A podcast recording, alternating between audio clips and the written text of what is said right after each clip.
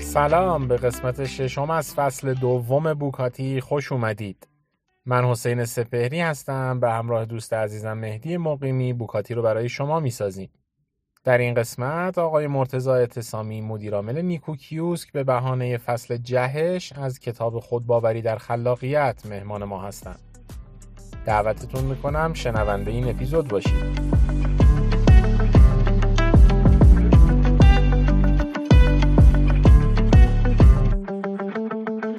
توی فصل برنامه ریزی تا عمل که حالا اصطلاحاً بهش میگه جهش، یه تجربه ای رو از کلاس‌های دی اسکول نقل میکنه، کلاس لانچ پد که حالا مثال خیلی پررنگی هم داره میزنه، اپلیکیشن پالس که الان دیگه ادغام شده توی لینکدین.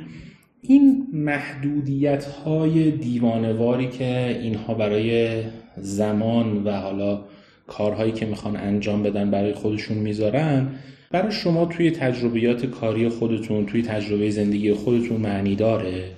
ببین، من کاملا از نگاه کسب و کاری خودم میگم، یعنی آن چیزی که من زندگی زیسته داشتم و تجربه کردم، ما این تجربه‌ای که این مدلی مطرح میکنه، من اتفاقا وقتی داشتم کتاب میخوندم یاد چند تا از مثلا پروژه‌های دانشگاه افتادم که ما بخاطر دانشگاه هنری بودیم، تو اونجا تایپ سنت خوندیم، این فضا بود.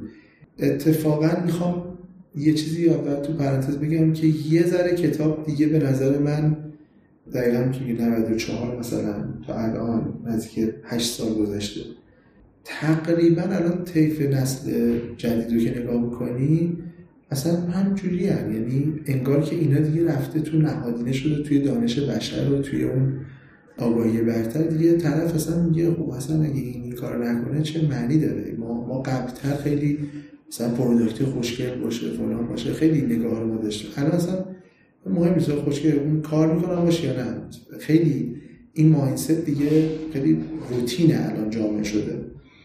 آن چیزی که من تجربه نکردم و اینجا برام جذاب بود این بود که همین تایم های دقیقاً به قول خود دیوانه‌واری که فشرده کنن تا یه اتفاق جدیدی بیفته.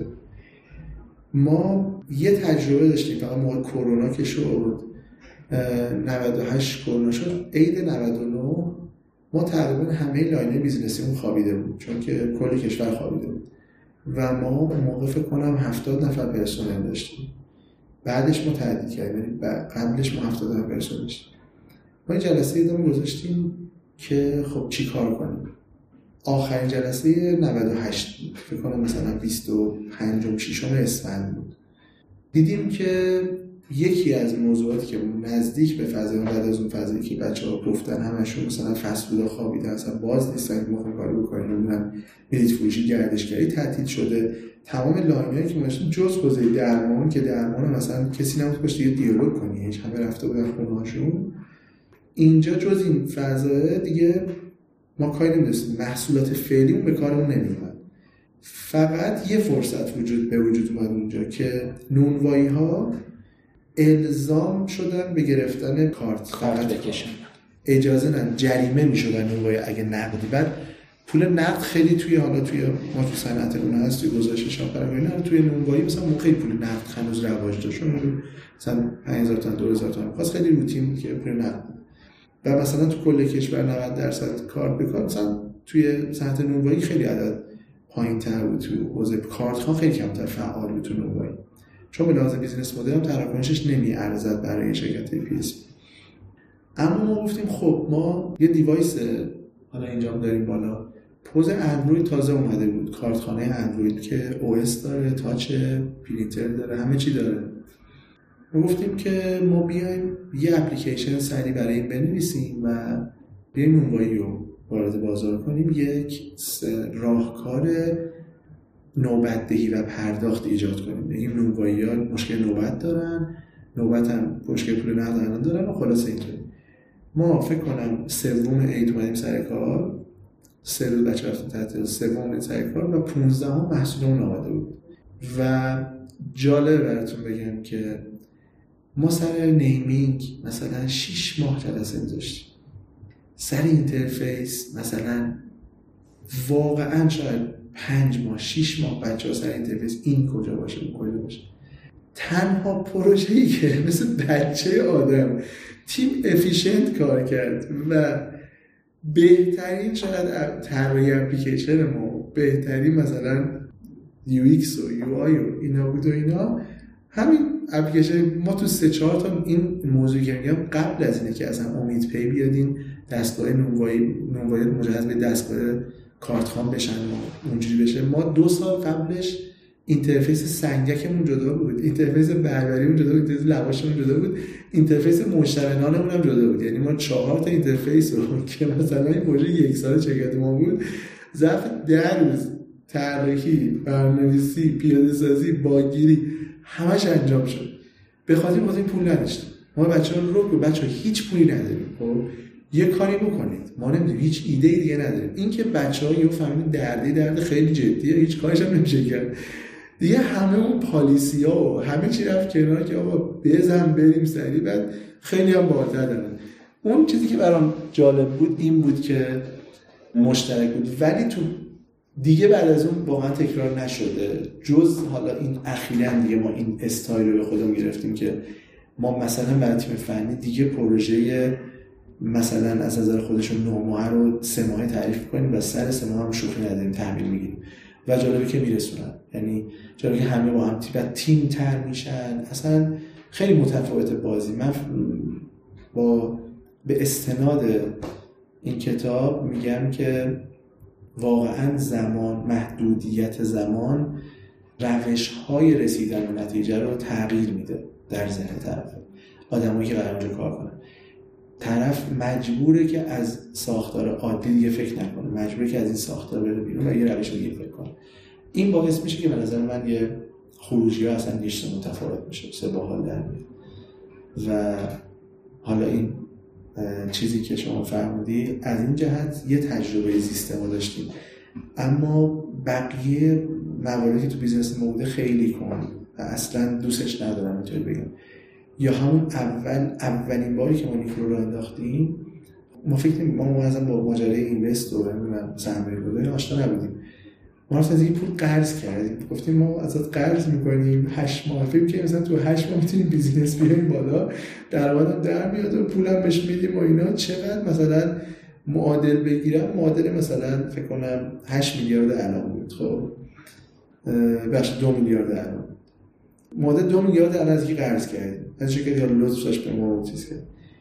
بعد هشت ماه ای بابا این که از بین رفت، بیزینس هم که بیزینس نشد، ولی تو مجموع خیلی کار کردیم خدا وکیلی. یعنی ما یه پروداکتی رو صفر تا صد دیزاین کردیم، بازرگانیمون رو انجام دادیم، نرم افزارمون رو انجام دادیم، سخت همه چی رو صفر تا صد بردیم. ولی متاسفانه اون موقع یه ذره استیو جابز زنده بود و تا خوشبختانه زنده بود، ولی متاسفانه ما یه ذره تو توهمات استیو دستمون میرسید تو دو تا سبک طراحی که فور پالس فانکشن یا فانکشن پالس فرم فانکشن پالس فرم انتخاب کرده بودیم و شرکت رو به فنا دادیم، کل بودجه از بین رفت.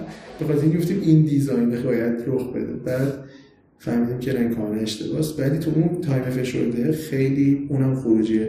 تقریبا ما با اون هشت ماه هشت ماه شش ماه بود، دو برج دو قرض کردیم، برج هشت باید تحویل میدادیم. تو اون شش ماه ما به اندازه چهار سال اون کار کرد. یعنی چهار سال بعد ما دیگه کار این مدلی نکردیم، داشتیم خروجی این کارا داشتیم مارکتینگ میکردیم و اینا. لذا کلا و دوباره این دوتا سکانس که میگم دو سکانس خیلی جدید شرکت ما بود که دیگه تکرار نشد. بقیهش فکر میکردیم باید با برنامه‌ریزی های جدی، یعنی خیلی این نکاتی که توی کتاب خودباوری در خلاقیت مطرح شد که برنامه‌ریزی نکنید اقدام کنید، اینا خیلی کمک کرد، خیلی دوباره رفرش کرد من نسبت به چیزی که درست شد. فکر میکنم این فصل کتاب انبوهی از تجربه های شبیه تجربه شما رو داره نقل میکنه. بله. یه جایی اون ابتدای فصل درباره اون قانون نیوتن صحبت میکنه که جسم ساکن به سکون علاقه‌مند و جسم متحرک و متحرک و پیشنهاد شعارگونه میده که از این حرکت پیروی بکنی. این غلبه به اینرسیه چجوری اتفاق میفته؟ شما به اینرسیه خودتون چجوری غلبه میکنید؟ من به فصله قبلیش بذاره چیز میزنم برمیگردم. هر کی توی این یه نکته داشت میگفت خودتو پیدا کن که تو کدوم قسمت حال میکنی، شاید حالا بذاره آمیانش کنم کیفش رو میبری اونجا، احتمالاً جایی که تو خلاقیتش رو بروز کردم. من جالبه که حالا در این اینکه خیلی بقیه فکر می‌کنم روابطی خوبی دارم و اینا، من تقریبا برای هر ارتباطی یه ترسی دارم، یعنی برای یه ترسی غلبه می‌کنم، میگم خب بذار ببینم این چی میشه، چی توش در میاد. تو کاراکتر من توی فضایی که من دارم خودمو رشد شخصی میدم و اینا، اون تیکه‌ای که باید غلبه کنم به اون سکونه ارتباط گرفتنه. من باید با آدمای جدید مرتبط بشم تا بتونم یه سری خروجی جدید ایجاد بکنم و ورودی جدید ایجاد بکنم. خیلی سخته. مثلا تو نمایشگاه ما همین چهار تا نمایشگاه تو این دو سه ماه گذشته شرکت کرد. جالب بچه‌های فروش ما هیچ انتظاری نداشتن منو تو این فضا اینا، حالا بالاخره یه فضای مدیرعاملی داشتیم ما براشون اینا، ولی من می‌رفتم دم در ورودی وای می‌سادم، میگفتم که مثلا دکتر بود، میگفتم که آی دکتر کجا؟ این برای من خیلی سخت بود. فقط حواسم بود که آقا اونجا نشستن پشت کانتر کسی رو برای تو نمیاره، تو باید بری با طرف مواجه بشی، با اتفاق تو به عنوان فروشنده باید مواجهه ایجاد کنی برای خودت، هی مواجهه ایجاد کنی. اونی که دیزاینره باید خط بکشه، اونی که کد نویسه باید کد بزنه، باید بزنه تا اینکه شروع بشه ماجرا. بعد جالبه فقط با این سلام، فقط با این سلام ارتباطی تو فضای آدمی که اصلا تو فضای فروشه، با انداختن خودش تو اون ماجرا و رد شدن از اون ترس اولیه، به نظر من اون میفته تو جریان، یعنی از اون سکونه در میاد. ولی من فکر میکنم که حالا این داره میگه که برو، خیلی وقتا ماها نمیدونیم اصلا اقدام چیه، یعنی مثلا من اگه نرم به طرف بگم که این کارو، خودش ایده‌ای نداره که برای فروشنده من اکشنم باید چی باشه که مثلا این کار درست انجام بدم یا از این حالت سکون در بیام.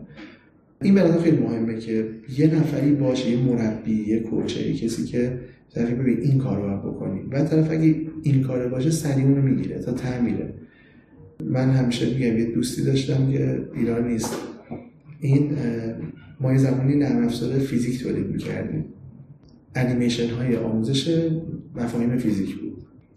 ما به یک پدری که فرزندش دوره راهنمایی اول راهنمایی بود، در آخرین ساعت نمایشگاه که نمایشگاه تعطیل شده تو جمع کنید به دینا، ما برای کل دوران دبیرستان پسرش کل پکیج فیزیک رو فروختیم. خب این که در اولا مواجه بشی، من خیلی برام جالب بود. به پویا گفتم که پویا ولش کن بنده خدا، بچه با بچه‌ش رو گفتم بچه‌ش راهنماییه، گفت بذار بریم ببینیم چی میشه. خب یعنی این من واقعا ترس داشتم، گفتم اصلا چه کاری زمانتو داری از دست میدی بیخودی، باید ما جمع کنیم بریم و اینا.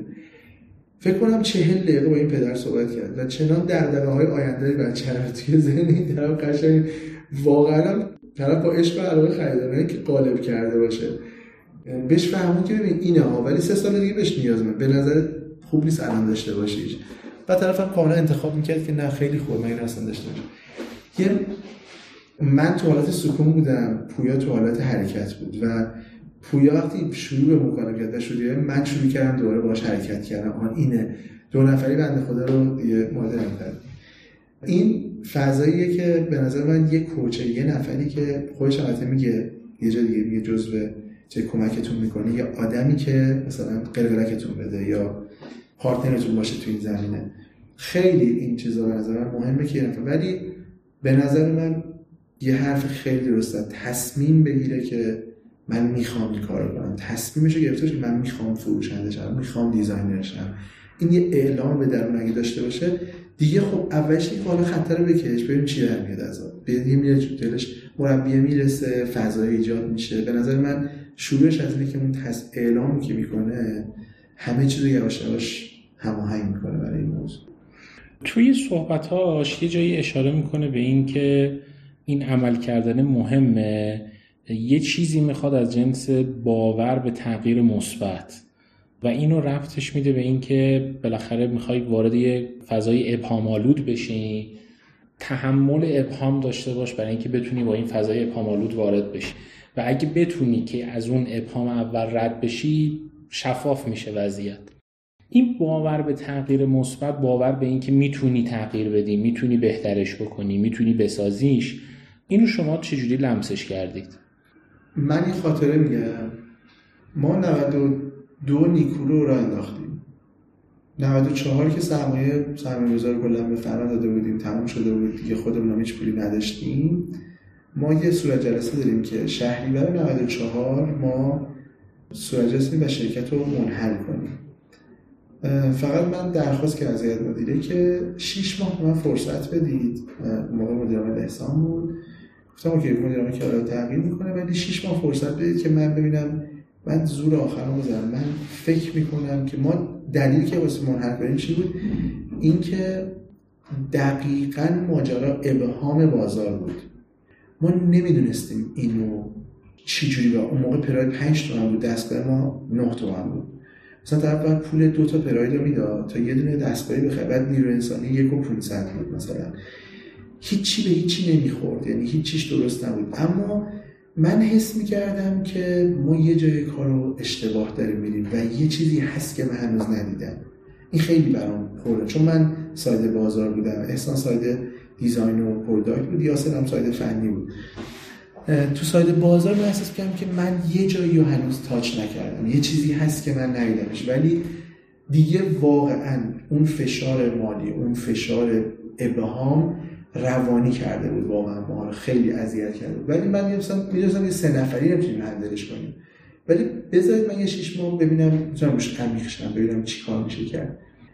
و تو اون شش ماه جایی نبود که من نرفته باشم، یعنی در هر جایی رو زدم که آقا این دستگاه من دارم اینجوری می‌کنه، چطوره به نظر چیکار می‌تونه بکنه و فلان.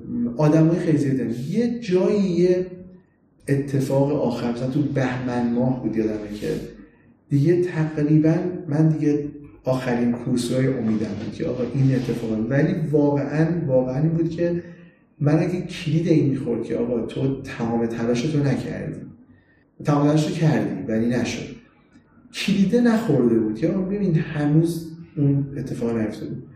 اونجا بود که من با یه آقایی که مثلا خودش پنج شش تا فروشگاه زنجیره‌ای داشت و ام بی ای خونده بود، از آمریکا اومده بود، اینا با اون آشنا شد و اون اون منو درک کرد، اون احساس کرد که من چه استیصالی دارم برای اینکه یه چیزی از آینده رو میخوام بیارم الان و کسی نیست که به این اعتماد بکنه.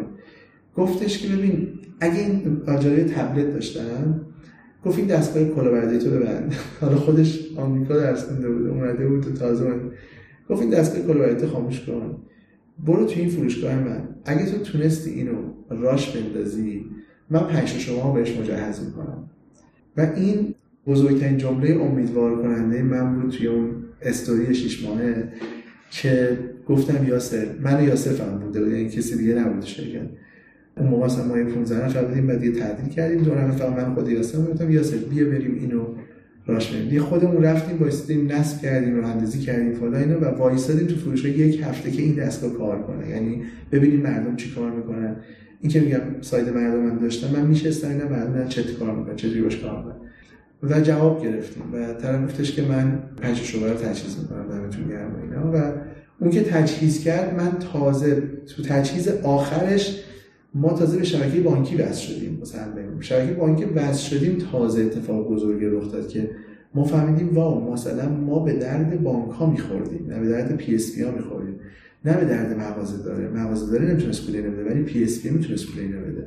خیلی یهو بازی بعد یهو تماسای شرکت های پرداخت ما شروع شد، مدیر عامل بزرگترین شرکت ها شروع کرد ما زنگ زدن. من مثلا نمیشناختم مثلا پی اس پی ها کی هست، مثلا گفتم سرچ میکردم پی اس پی چیست، یعنی نمیدونستم چه اتفاقی داره میفته اونور. ولی فهمیدم که حالا چی بود، توی یکی از پشتیبان‌ها توی شرکت های پی اس پی، پشتیبان‌ها دیگه کف تقریبا لیول جایگاه شغلی یه چیزی دارن، یکی از پشتیبانی میرن دستگاه پوز رو تست میکنن، مثلا چک میکنن ماهانه چیز میکنن، یه عکسی گرفت این جمله جایگزین ما زندگی ما رو تغییر داد.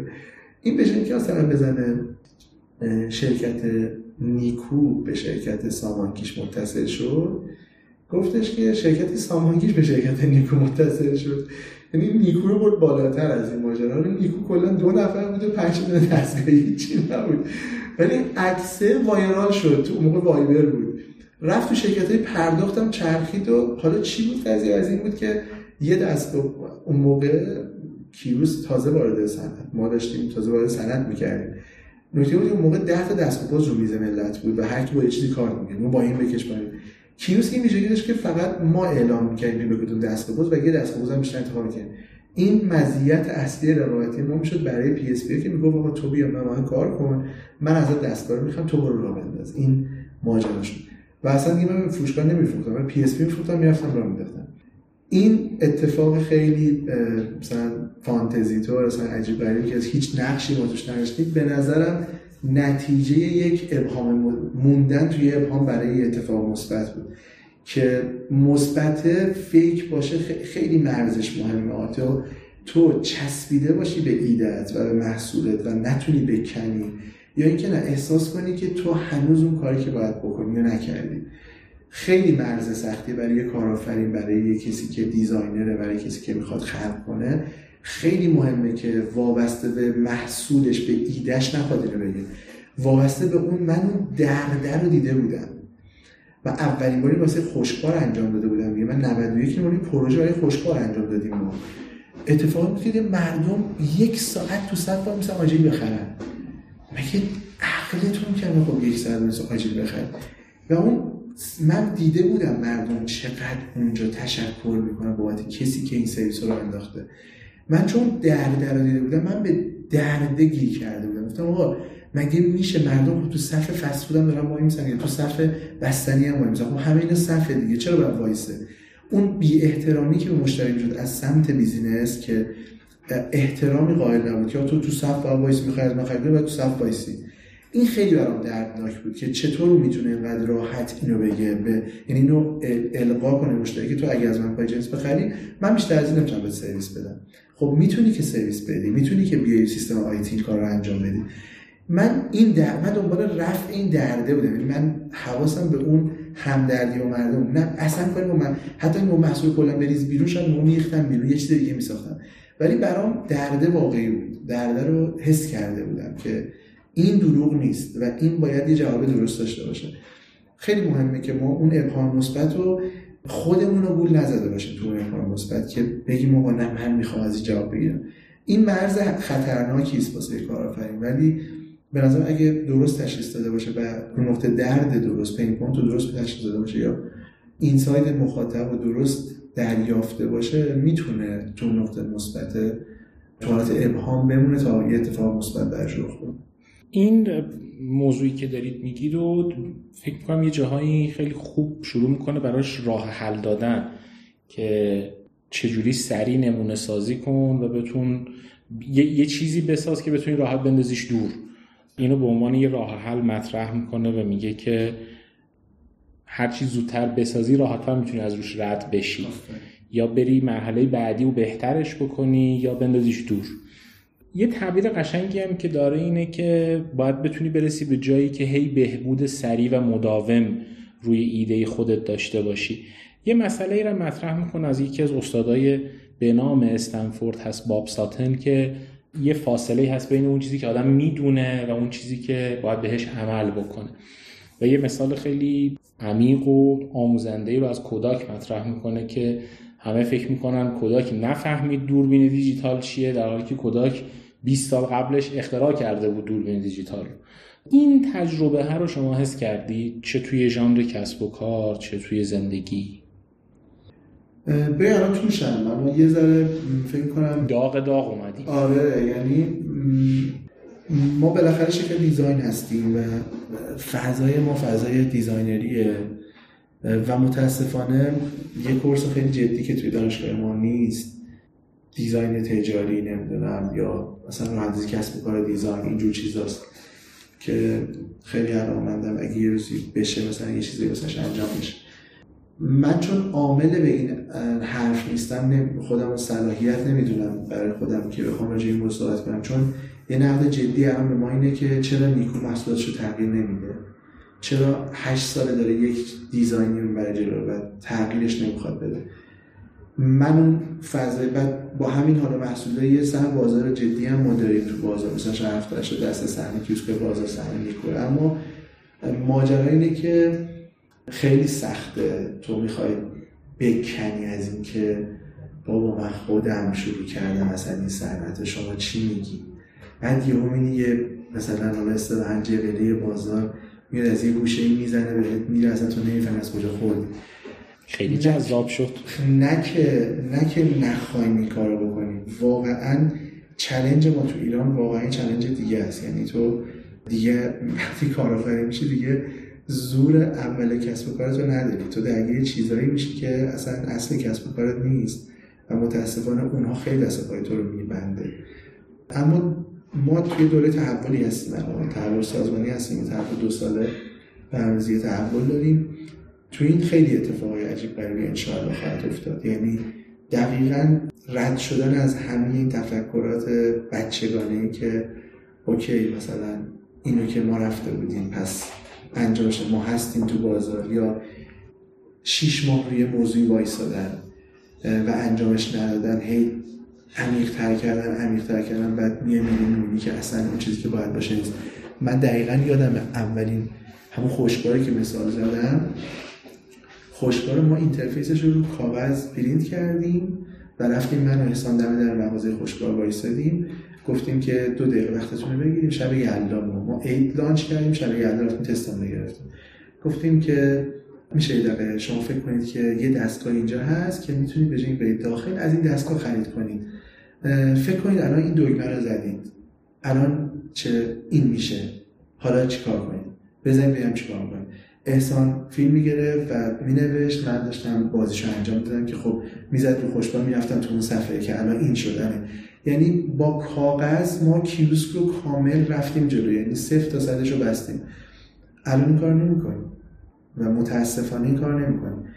این خیلی بده که ما الان نمیتونیم فرصت این که این کار رو کنیم. این این چیزها باید داریم این کار دیگه میکنیم، ولی میخوام بگم این چند سال دیگه ما این کار رو نمیکردیم و این این چیزی بود که ما دور شده بودیم از اون اصل خودمون. اصل ماجرا این بود که نیکو سولوشن پرووایدره و تو صنوف مختلف میره راهکار میده. خب راهکار چطوری باید تست کنه؟ باید تونتون بزنه رو کاغذ بره تو محلی کار کنه. نه واقعا نیرو انسانیای ما تو این فضا هستن، نه رهبران کسب و کارها تو این فضا هستن که به این فضا بتونن پا بدن. اما الان خیلی جدی شده. الان من خودم میرم مستقیم مجدد دوباره وای میسم توی نمایشگاه با خود یوزر نهایی صحبت میکنم، میگم چه اتفاقی میخوای باید بیفته، چی باشه. اصلا طرف نمیخره، میگم که چی باشه تو اینو میخری، چه اتفاقی تا حدی که نون بخره برام، من باش میرم جلو. میگم کیسکو برام نون بخره، میگم من بستش کنم به اسنپ‌فود، بستش کنم به نزدیکترین نون وایه تو بعد نون بیاره اوکیه. یعنی میخوام اینم اون عمق ماجرایی که داره بهش درد میکشه ازش کجاست. و خب مثلا استم سیستم حضوری‌ها که من چه برم سیستم حضوری بخوام وقتی کیوسک مثلا پنج تا اینجا دارم، خب این کار حضوری رو انجام میدم. چه جالب، چه ایده خوبی.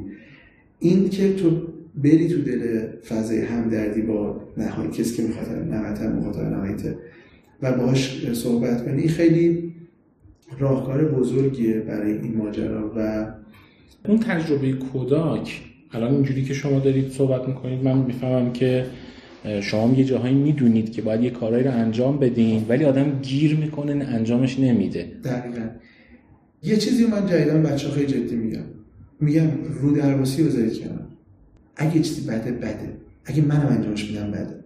خب ماها مخصوصا تو ایران یه فرهنگ اشتباهی که داریم رو درواسی. مثلا یه کسی نیروی به درد بخوری نیست، ما بهش نمیگیم تو چرا خوب کار نمیکنی، تو چرا بد کار میکنی، خب تو که میتونی بهتر، اگه حالت خوب نیست بیا برو یه جای دیگه. این رو در... رو درواسی با آدما هست، با محصول خودمون هست. من یه چیزی که خیلی جدی حالا هم که میگم رفتار من از عوض شد و از گردشم کتاب میخوندم، نمایشگاه جمعه همین هفته تموم شد، یعنی سه روز ازش میگذره ما هم داریم صحبت میکنیم. من تو نمایشگاه رفتم گفتم که به بچهای فروش خودم چی دارید میفروشید؟ چرا یارو باید پنجاه تومن پول بده بابت این؟ من اون اونر بیزنس داشتم، بچه بچه‌ها دفاع می‌گفتن دفاع چی می‌کنی؟ چرا داری دفاع می‌کنی؟ خب محصول خوب نیست. محصول کامل نیست. تو می‌تونی ده تا کار دیگه هم باش بکنی. چرا ما اون فیچرها بهش اضافه نمی‌کنی؟ چرا نمی‌ای به مارکتینگ اعلام کنی؟ چرا نمی‌ای به تیم دیزاین اعلام کنی که من این نیازا رو دارم؟ چرا فکر می‌کنی الان چون این محصول از پس هست باید بفروشیمش؟ خب ایراد داره، یارو رو خوشحال نیست از این بابت. کمشه، بیشتر میخواد ازش. خب که بهترین فرصتی که بیشتر ازش بخواید که شما بریزید سمت ما. یعنی رودرواسی که وجود داره تو س... تو روابط ما توی سمت نیرو با مدیر، مدیر با مدیر ارشد و اینها، این اتفاق جدی همین یکی دو تا مثال این مدل هم داشت دیگه. فورد و فراری هم همینه دیگه، میگه که تو فیلمه میگه که تو تفاوت فورد و فراری که این نامه از این طبقه تا اینجا بیاد دوازده نفر نگاش میکنن، اونجا ما خودم مستقیم خودت. این که بعضی وقتا تو این لایه بازی یا تو این برو... کار بوروکراتیک و اینا یه چیزایی نیست میشه و تو از همونجاها میخوری. این یه اتفاق واقعیه، یعنی تو بیزنست هست. من این دیالوگی که کیوسکتون تکراری شده رو من رفتم تو دل بازار نشستم، از طرف خواهش کردم آقا تو یه چیزی به من بگو که من به دردم بخوره. تو بس دیگه این جمله خیلی سعی کرد از رو درواسی دیگه بکنه، یعنی طرف چهار سال من رفیق نمیگه اینو به من.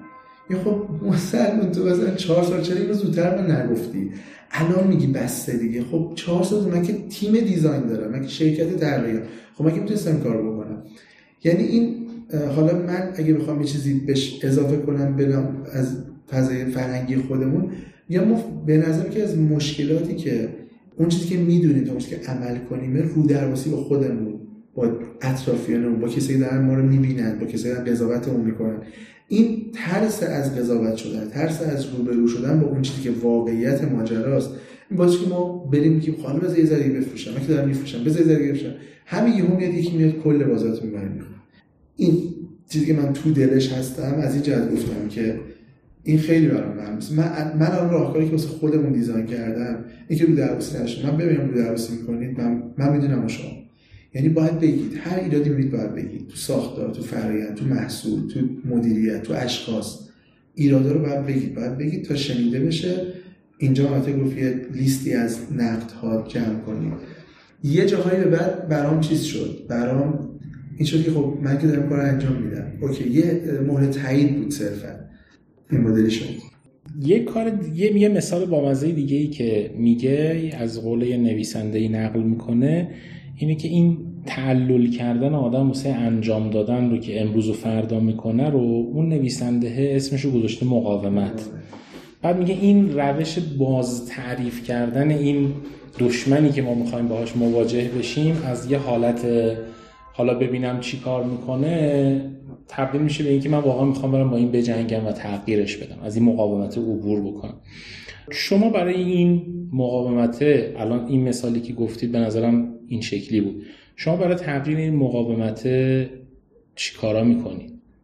من خیلی دارم تنبلی، البته من در این زمینه واقعا عامل جدی نیستم، اما اینجا واقعا نکته خاصی نمیتونم بگم چون قشنگ میفهمم که خودم جزو آدمی هستم که هنوز تو این گیر هستم، یعنی این گیر رو دارم و اتفاقا جزو قسمتایی که دو سه بار گوش دادم اینم چرا من اینو نمی چرا باشه ارتباط برقرار نمیکنم، هم قسمت مقاومت بود که اسمش رو میذاره مقاومت برای اینکه امروز فردا. خب اوکی، گیر من نوع تقروبرو شدن با این مقاومت است. اینجا یه دوباره کوچری میخوام که خودش ببینم چیکار میکنه که از این مقاومت رد میشه.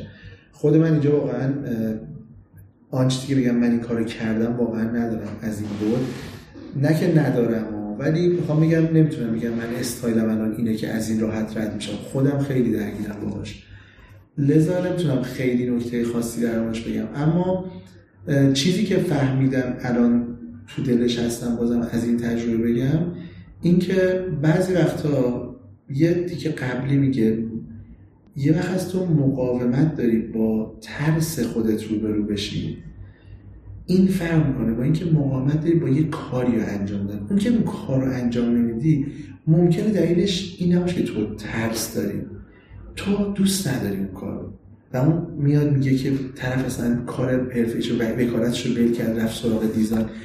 خیلی مهم، بازم میگم این که ما تشخیص اون درست باشه خیلی مهمه که من الان مقاومتم. من یه تا همین یک ماه پیش که این دوره تحول مشاوره سازمانیه، من درگیر همه کارهای مدیر عاملی بودم خیلی زیاد و واقعا دوستش نداشتم، یعنی واقعا من مدیر عاملی رو اساسا دوست ندارم. من تو بهترین حالت یه پروداکت اونرم، یعنی اگه بخوام خیلی خودم تعریف کنم میگم من یه پروداکت اونرم که میدونم با پروداکت مارکت فیت انجام بدم، یه پروداکت برسونم به مارکت و دنبالش باشم که اتفاق بیفته و بفروشمش. خیلی تو مود مدیران بعد یه کارایی من تحمیل شده بود که تمام انرژی هفتاد هشتاد درصد انرژی منو میخورد و من مقاومتم برای انجام دادن اون کارای بیست درصدی که علاقمه دست و پاگیر بودن این کارا بود، یه جور گریز به این کارا زدن. خب من چون این کارا رو دارم پس اون کارا رو نمیتونم بکنم، همش سرم شلوغه.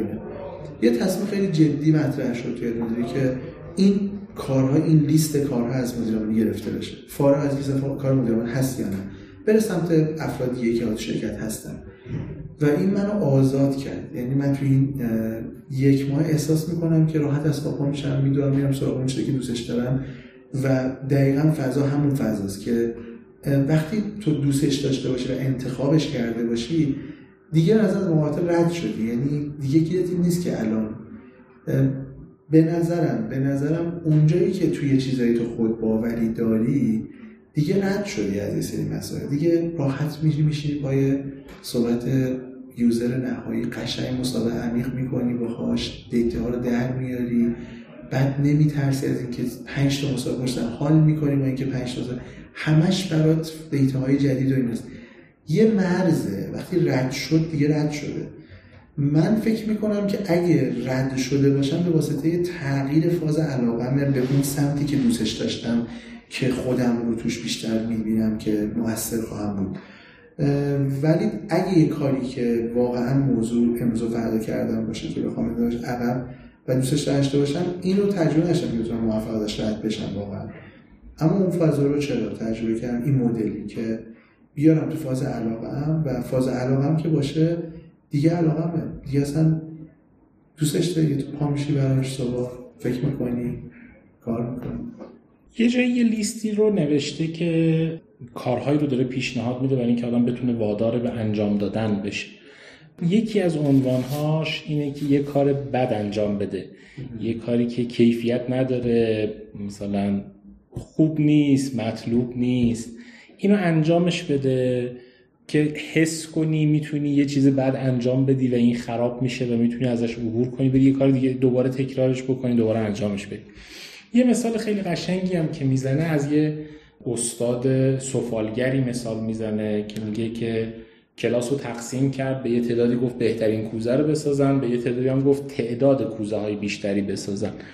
این روش پریدن در استخر موضوع و شیرجه زدن در انجام دادنشو، اینو شما کجاها تجربه کردین؟ ببین من که تیم نیکو رو بگم، تیم نیکو دقیقاً این استایل کار میکنه، ولی اگه شخص خودم بگم دقیقاً عکس این استایلم. یعنی من موقعی آدم کمال طلب که خیلی جدی مثلا چیزای خیلی سخت میخوام، دقیقاً من برعکس این مسیر حرکت میکنم. ولی خدا رو شکر خدا لطف که یه شریکی من داده که دقیقاً عکس منه و من تازه بنده خدا رو درکش کردم که چی کار داره میکنه. خیلی هم فهمیدم اذیتش میکردم تو این زمینه. من استاد اینم که یه کاری نشه، اون استاد یه کاری بشه و همیشه میگم که آخه یاسر این چه قرار قیافه ایه، این چه وضعیه، میگه که اوکی حالا فعلا از اینجا شروع کنیم بریم جلوتر. لذا اتفاقا اون حالا هر کی نیکو سرعتی در بازار داره از این جنس به واسطه این مدل کار کردن. ببین دقیقاً همینه، تو اگه جرأت کنی که از قضاوت رد شی و یه نکته داره تو دل کتاب میگه که تو اگه با نگاه آزمایشی بودن ماجرا رو شروع کنی همه مسیر داستان بعد عوض میشه دیگه، کلا همه چی تغییر میکنه. یه وقت تو میگی من میخوام این کارو بزنم که مثلا این کار تحویل بازار بدم، یه وقت تو میگی من دارم اینو آزمایش میکنم. خب خیلی اصلا ماهیت ماجرا بعد عوض میشه. به نظرم یکی از ترفندهای خیلی جذابش همین که خودش داره میگه، یعنی تو اصلا مایندست رو عوض کن، رو آزمایش کن. تو این حالت خیلی راحت می‌کنه بعد انجام. تو آزمایش که اصلا تو مشکل نداره، آزمایش هستش. وقتی تو می‌خوای بگی من می‌خوام محصول وارد بازار کنم، نیکو کلی دغدغه کرد که پشتش هست، نیکو می‌خواد یک محصول جدید وارد بازار بکنه و همه این اصلا بار ایجاد می‌کنه مثلا. وقتی میگه نیکو داره برند جدیدی مثلا به موبایل خودمون جدیدن، توافق کردیم که مثلا کار جدید رو یه برند فیکی درست کنیم و مثلا به اون بره. اینقدر حساسیت رو برند خودمون اینا که فکر می‌کنیم الان تبادل ها هیچ کدوم نداره، فقط تصور و توهم ماست. ولی اصلا بازار اینقدر ما فکر می‌کنیم ما مهمیم، بازار فکر می‌کنه ما مهم هستیم واقعا، ولی خب بالاخره آدم‌ها اگه خود بزرگی خودشون هستن دیگه. این به شرکت ها هم تسری پیدا می‌کنه. طرف میگه خیلی شرکت عظیم و طویل و میاد تسری. از این جهت به نظرم یکی از راهش اینه که تو خودتو حذف کنی، بگی آقا من نیستم، یکی دیگه است. حالا تو برو جلو، هم چیکار می‌کنی؟ اونجا خیلی راحت می‌تونی خطا کنی، اشتباه کنی، بره جلو و احساس کنی که آسیبی نمی‌خوری. یکی از عواملش اینه و اینکه مایندست مایندست آزمایش باشه. اگه تو مایندست آزمایش باشی، اونجا به نظر من راحت می‌تونی بری سمت این کار بعد انجام بدی. اشاره کردیم به فرهنگ آزمایش. حالا سوالم اینه که شما به عنوان مدیر عامل یک کسب و کار با کوهی از تجربه‌های مختلف خواهش می‌کنم، این فرهنگ آزمایش کجا سخت اجرا کردنش؟ چون به لحاظ قشنگ یه مثال خیلی قشنگی از استیل کیس میزنه. خب اونا که دیزاینرن، بالاخره استیل کیس یک کمپانیه برای خودش دیگه. اینکه اون مدیر عامل چقدر دقیق میاد و تیم خودش رو با فرهنگ آزمایش مواجه میکنه، به جای اینکه به اونا فشار بیاره برای تغییر کردن، اونا رو وادار به یه آزمایشی میکنه و اون آزمایش مسیر شرکت رو تغییر میده. حالا در مقام مدیریت یک کسب و کار یا در مقام بالادستی یک کاری بودن، فرهنگ آزمایش رو چجوری میشه اجرا کرد؟ من یه اعتقادی دارم اساساً که هر تغییری از جهان زبانش شروع میشه. یعنی تو یک سری دیالوگ رو تغییر میدی، حالا دیالوگ در درونت رو تغییر میکنه، بعد اون دیالوگ رو به بقیه میگی، اونها دیالوگاش جایگزین پیدا میکنن. ما خیلی دیالوگ کم داریم برای تغییر به نظر من. یعنی اساساً تو کسب و کارامون، توی فرهنگمون دیالوگای تغییری برای اینکه من خودم رو بتونم اصلاح کنم، همین با همین مدل دیگه. این میگه آقا اقدامو به آزمایش تغییر بده، ببین چقدر بارش برمی کنه. به همین سادگیه واقعا ماجرا. ولی حالا تو کلمه رو پیدا کردی، حالا باید جمله‌شو بسازی که جمله‌ای که به خودت میگی چیه، جمله‌ای که حالا به کارمندات باید بگی چیه. ما واقعا اینجاها مربی میخوایم که اگه مربی نداشته باشیم مجبوریم خیلی فکر کنیم که من الان به نیروها باید چه جمله‌ای رو بگم که اونها این فضا رو درک کنن. ما اخیراً حالا در اصل این جمله ها، تغییر جمله برای اینکه مایندست بچه‌ها عوض بشه اینه که واقعاً جمله میگن تو چه جمله هایی داری تو سرت میگذره، من بلند بلند بگو راجع به فلان موضوع، راجع به یک مشتری که چالش شده برات. بعد بلند بلند که میگه میگم خب اینو میتونی جایگزینش کنی تو ذهنت، میگه آره چرا، این بهتر از اون قبلی است. ما جمله کم داریم، ما دیالوگ کم داریم با خودمون. اول اول اصلا با خودمون. من الان دقیقاً یکی از مسائلی که این داره مطرح میکنه که با آزمایش مقاومت تیمت رو کم کن.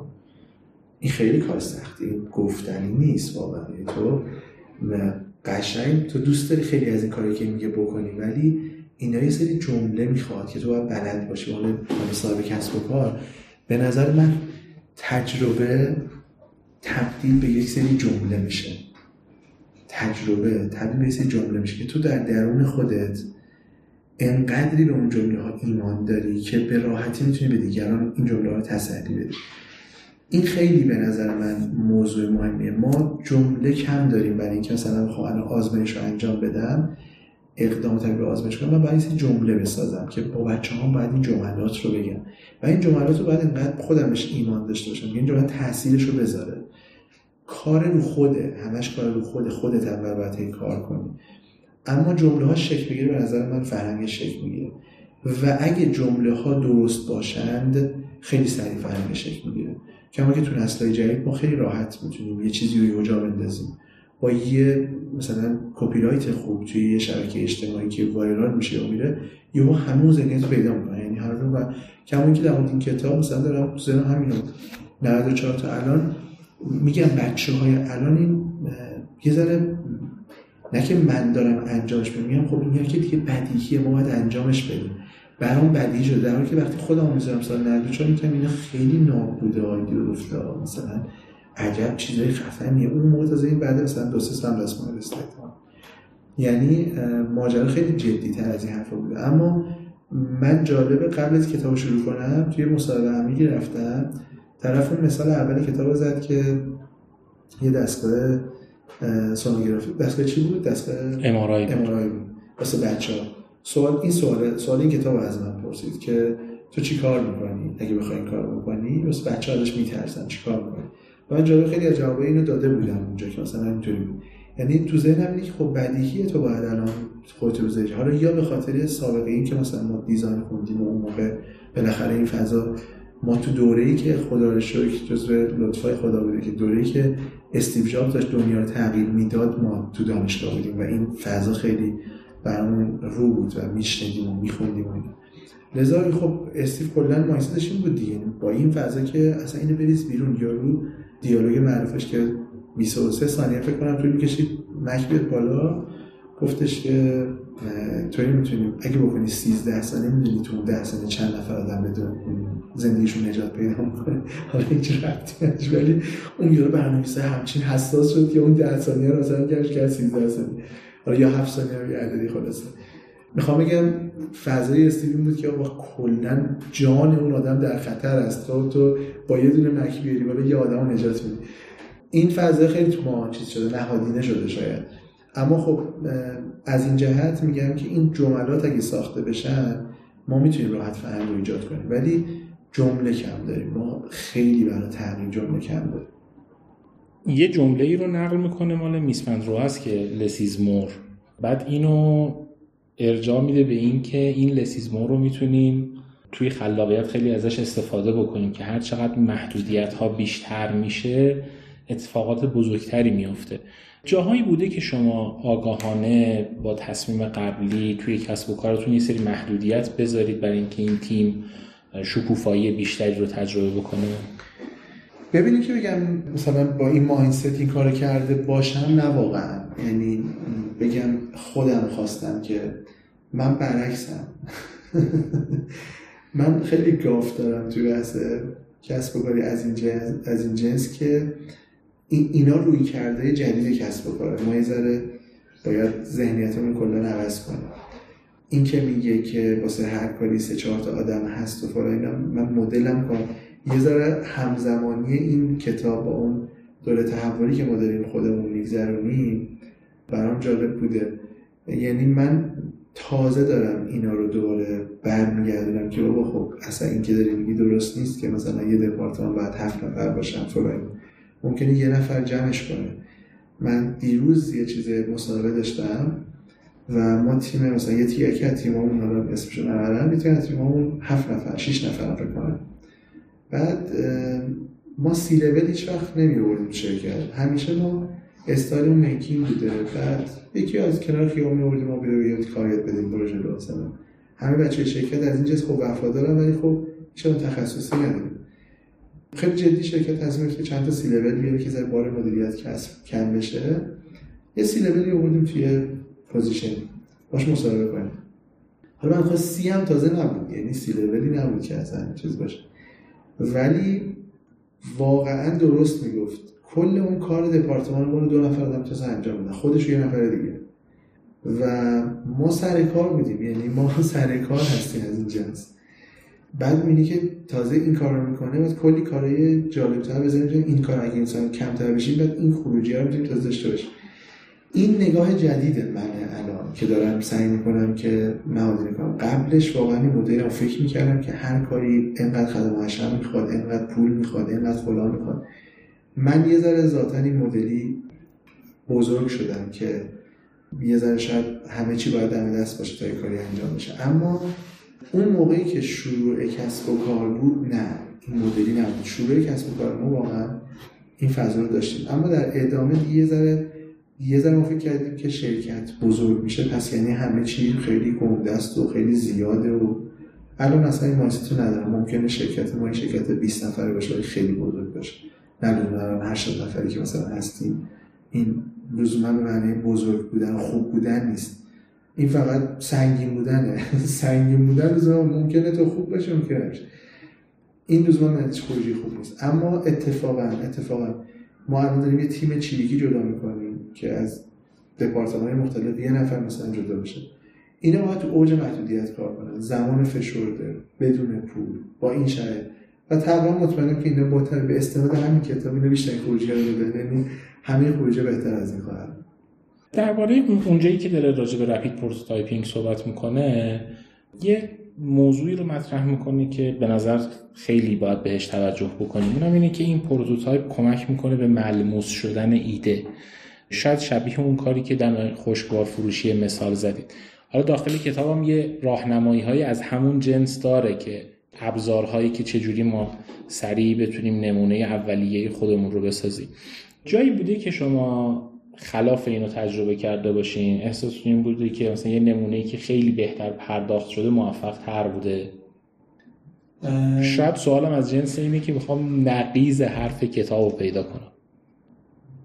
حقیقتاً نه. یعنی من انقدر پروژه کمال طلب دارم که شکست خورده و انقدر پروژه دم دستی دارم که موفق شد. یعنی از دانشگاه تا اینجا من یادمه یادمه ما تو دانشگاه، من دانشگاه کار میکردم، من عشق بازار داشتم. من از سال اول دانشگاه من شوب رو یاد گرفتم، شروع کردم مثلا پروژه گرفتم. بعد یه فا... ما رزینه یاد گرفته بودیم، الان تو مثلا محدودیت خلاقیت میاره اینا، اونم یه چیزی یادم اومد. رزینه رو یاد گرفته بودیم، یه نمازخونه می‌خواست توی مرکز خریدی را بیفته، اینا یه سری پارتیشن های پارتیشن های اینجوری زیگزاگی داشتن، اینا می‌خواستن نیفته، بچه‌ها می‌خوان نیفته.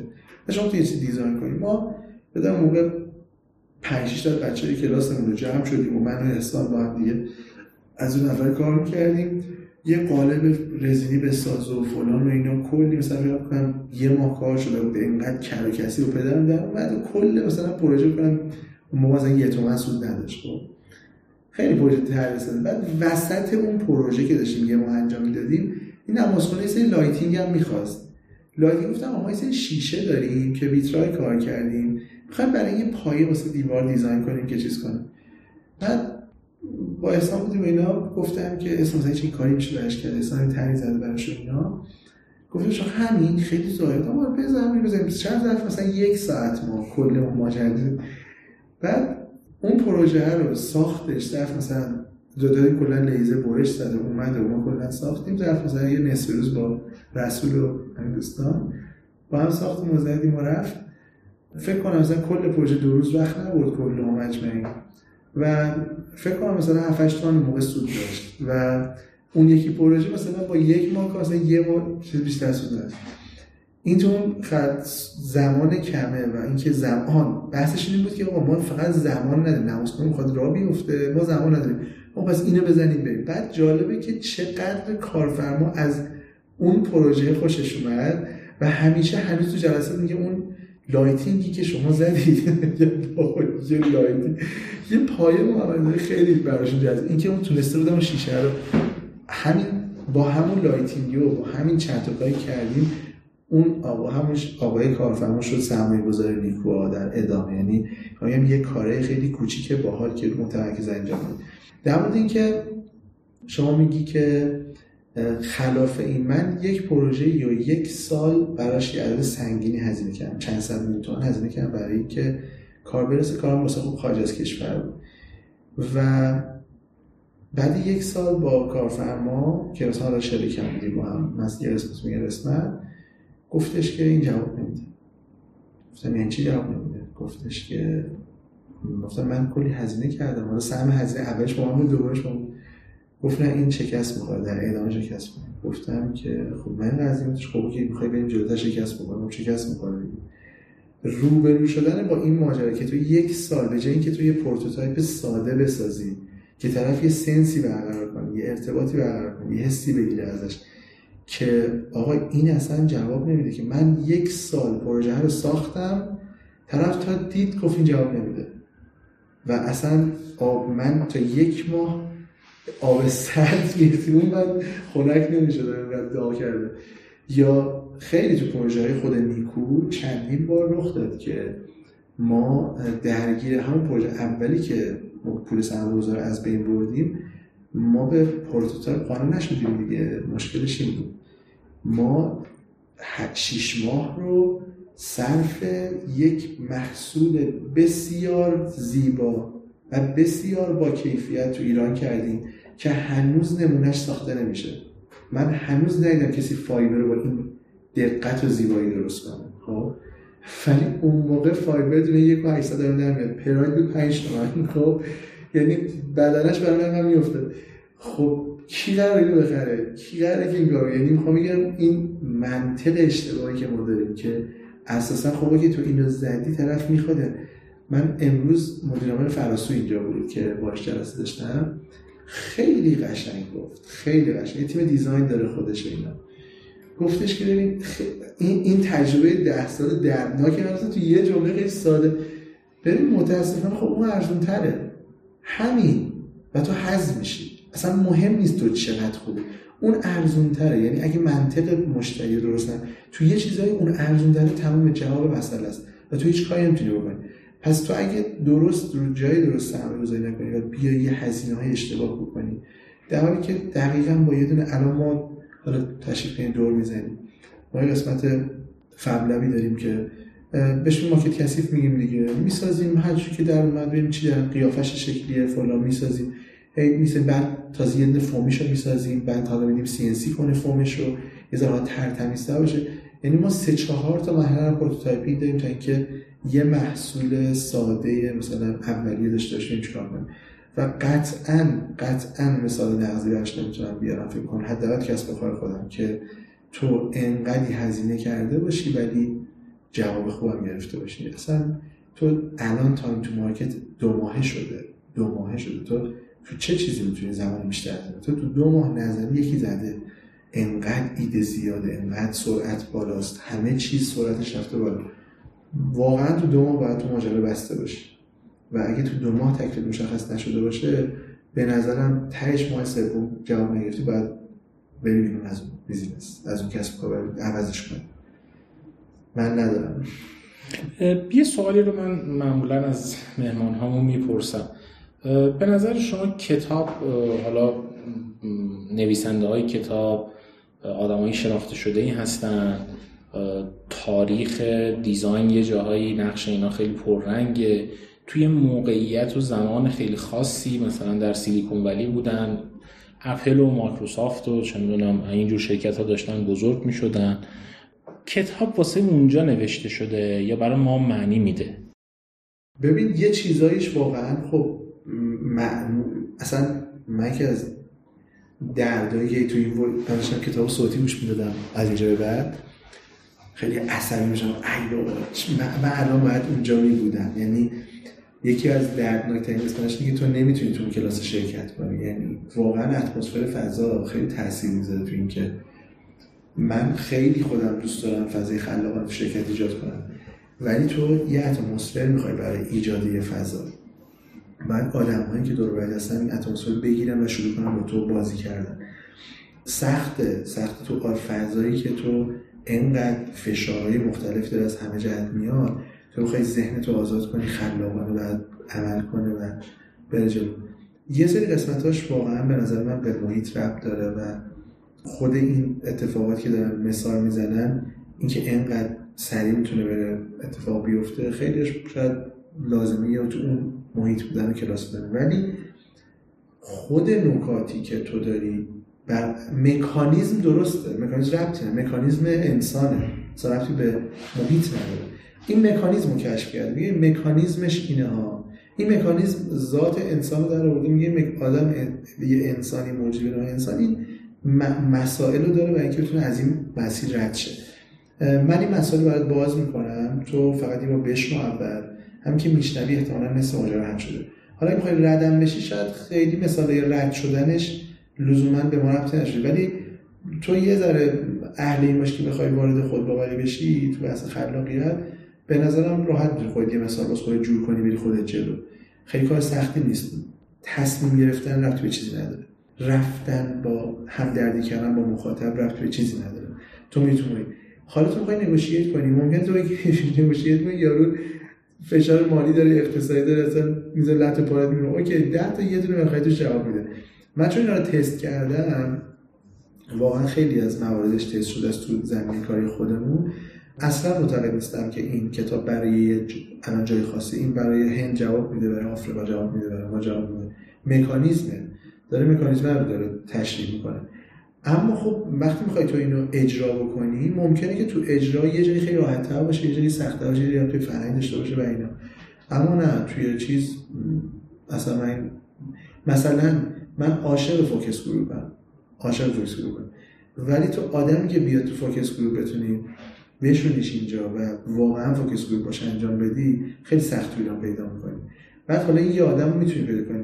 تو یه تیم می‌خوای فوکس گروپ کنی، در سرویس خیلی اذیت میشه که بخوای تیمو بخوای فوکس گروپ باشه انجام بدی. برن پنج تا مادر بیان راجع به موضوعی واقعا تو پذیری تو می‌خوای حرف بزنن و برن جلو اینا و دیتا بریزه بیرون. سخت به این سایت رسیدن تو ایران، خیلی لایه داره آدم ایرانی، خیلی لایه‌شون زیاده. خارجی به نظر اینقدر لایه نداره. راحت می‌تونید دو سه تا لایه برسید اونجا. ولی ما به خاطر رو درواسی، به خاطر فرهنگ، به خاطر اینکه تو خودمون می‌ریزیم خیلی چیزا رو اینا رو نمیشه بگیم بعدا اینجاهاش ربط داره، اما کلیت و مکانیزم اصلا به نظرم ربطی نداره. شما اگه نویسنده کتاب بودی چیزی بهش اضافه می‌کردی؟ چون تو تهش نخوندم هنوز تو تهش نرفتم، ولی یه ماجرایی که اگه یه بار بخوام مثلا الان دارم فکر می‌کنم و میگم خب حالا من این کتابو خوندم می‌خوام یه بار بازنویسیش کنم، دو دو سه تا مرحله داره توی این که می‌خوای تو از برسی به خودباوری در خلاقیت. دو سه تا مرحله داره مطرح می‌کنه.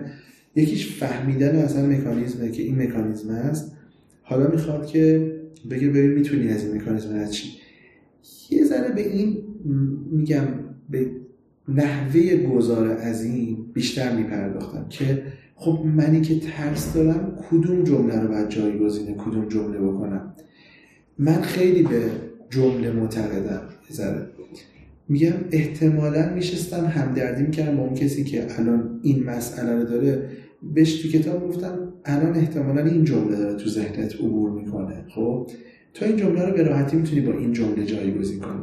برای چیزای جمله پیشنهادی میذاشتم که طرف بتونه بفهمه که بدون راه. الان میگم این کتاب به نظر من یه کوچری میخواد، یه راهنما میخواد، یه مربی میخواد. اگه تو واقعا بخوای تو ایران یه نفری که از این من دیزاینر بودم باشه، من نمیدونم یه آدم مهندس یا آدم مکانیک مثلا وقتی میخونه چقدر باش ارتباط برقرار کنه. فکر میکنم که اون آدم من با... من توی فضا بودم وقتی میگفت یاد یه دوره کلاسم میافتادم، یاد یه دوره مثلا استادام میافتادم و و اینا. ولی فکر میکنم این آدما ما که محمودی واسه این کلاس نداریم آدم شرکت کنه که جاش بسیار خالیه، بسیار خالیه و فکر کنم یک کلاس خیلی پررونق بشه. اما یه آدم مهندس شیمیست نمیدونم فلان بخواد بیاد وسط، ممکنه یهو نتونه بفهمه خب باید چیکار کنم الان دقیقاً. مثالا خیلی مثالای بیزنسی و سیلیکون ولی و از این جنسه. اینجا اگه می‌خواستی یه ذره کتاب عام‌تر و جهان‌شمول‌تر بشود، من جمله‌های روانشناسانه تری بهش اضافه می‌کردم که اگه تو اینجا اینجا اینجا وقتی تو مثلا می‌خوای همدردی کنی احتمالاً این جمله تو ذهنت میاد که مقاومت ایجاد می‌کنه، تو این جمله رو می‌تونی با این جمله جایگزین کنی. یه سری جمله پیشنهاد دادم که طرف بتونه خودش خودش رو توسعه بده و بره جلو. من اگه می‌خواستم اضافه کنم یه چنین چیزایی اضافه می‌کردم. جذاب‌ترین جایی کتاب این تا اینجایی که خوندین کجا بوده؟ من تا آخر قسمت جستجویم تا وسطش رفتم دیگه، تیم مونده، تیم به بعد مونده، تیم و حرکت و چالش. خود بخش اول اون بحث همدردیه. من به خاطر این فکر کردم خودم خیلی همدردی میکنم با مخاطب، یه چند تا لایه منو عمیق‌تر کرد نسبت به همدردی و از ذهنم عوض شد از این ماجرا. ولی شهامت چیزیه که من به نظرم خیلی بهش نیاز دارم. حالا باش بگم ارتباط کنم، من نیاز به شهامت خیلی بیشتری باید دارم و باید خرج بدم، به خاطر اینکه به نظرم میرسه که مثل هر آدم دیگه‌ای منم توی چیزایی خیلی میتونم خلاق باشم و باید جسارت رفتن تو دلش رو بیشتر پیدا کنم. این یه ذره اون رد شدن از ترسه میتونه بهم خیلی بیشتر کمک کنه. جمله آخری که این فصل کتاب باهاش تموم میکنه اینه که اگه از اخبار خوشتون نمیاد برین بیرون و خبرسازی بکنید. اگه بخواید یه خبری برامون بسازین چی میسازین؟ ببین من دوست دارم که در حال حاضر که نیکو اینگونه خبرساز بشود که شرکتی که داره احترام گذاشتن به مشتری رو به کسب و کارها تحمیل میکنه. یه ذره اینو الان ساختمش ها، ولی حس من اینه که خیلی کشور ما مردم اصلا مهم نیست، مردم تو چه سطحی پایین بالا، اونی که خیلی پول داره وقتی میخوان پولش رو ازش بگیرن در شأنش پولش رو ازش نمیگیرن، اونی که خیلی بی پوله وقتی میخوان پولش بگیرن بازم در شأنش ازش پولش نمیگیرن. این فضا رو من دوست دارم نیکو بتونه دست بزنه، بتونه تغییر جدی ایجاد کنه توی نحوه احترام گذاشتن کسب و کارها به مردم. و ما اساسا برای مردم دیزاین می‌کنیم، کیوسک ها مخاطبش اساسا مردمه، لذا دوست دارم یه جوری این دیزاین بشه، یه جوری بره تو دل بیزینس ها که مردم بگن که تو چرا اینو نداری، به چه حقی اینو نداری، یعنی اینطوری به چه حقی اینو، به چه حقی منو تو صف مطرح کردی، به چه حقی دیتای کافی من ندادی، تو که میتونستی از این سرویس استفاده کنی. این یکی از چیزایی که خودم دوستش دارم، یعنی احساس می‌کنم که یه اثری شاید گذاشتم برای اینکه یه ذره فضا متعادل تر بشه، یه ذره این که همش یه کسی میخواد یه پولی بگیره راحت بتونه به هر ترفندی از پولاره بگیره، این به ذره اذیتم میکنه کلا. این یکی از خبرایی که دوست دارم ان شاءالله ساخته بشه.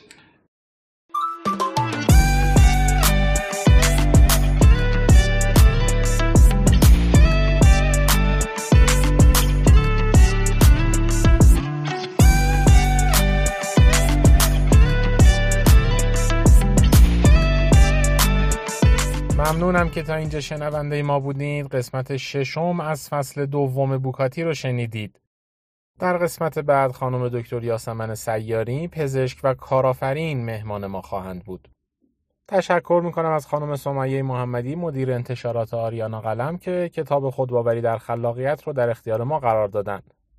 بی‌صبرانه منتظر شنیدن نظرات و انتقادات شما هستیم. روز و روزگارتون خوب و خوش باشه. تا بعد.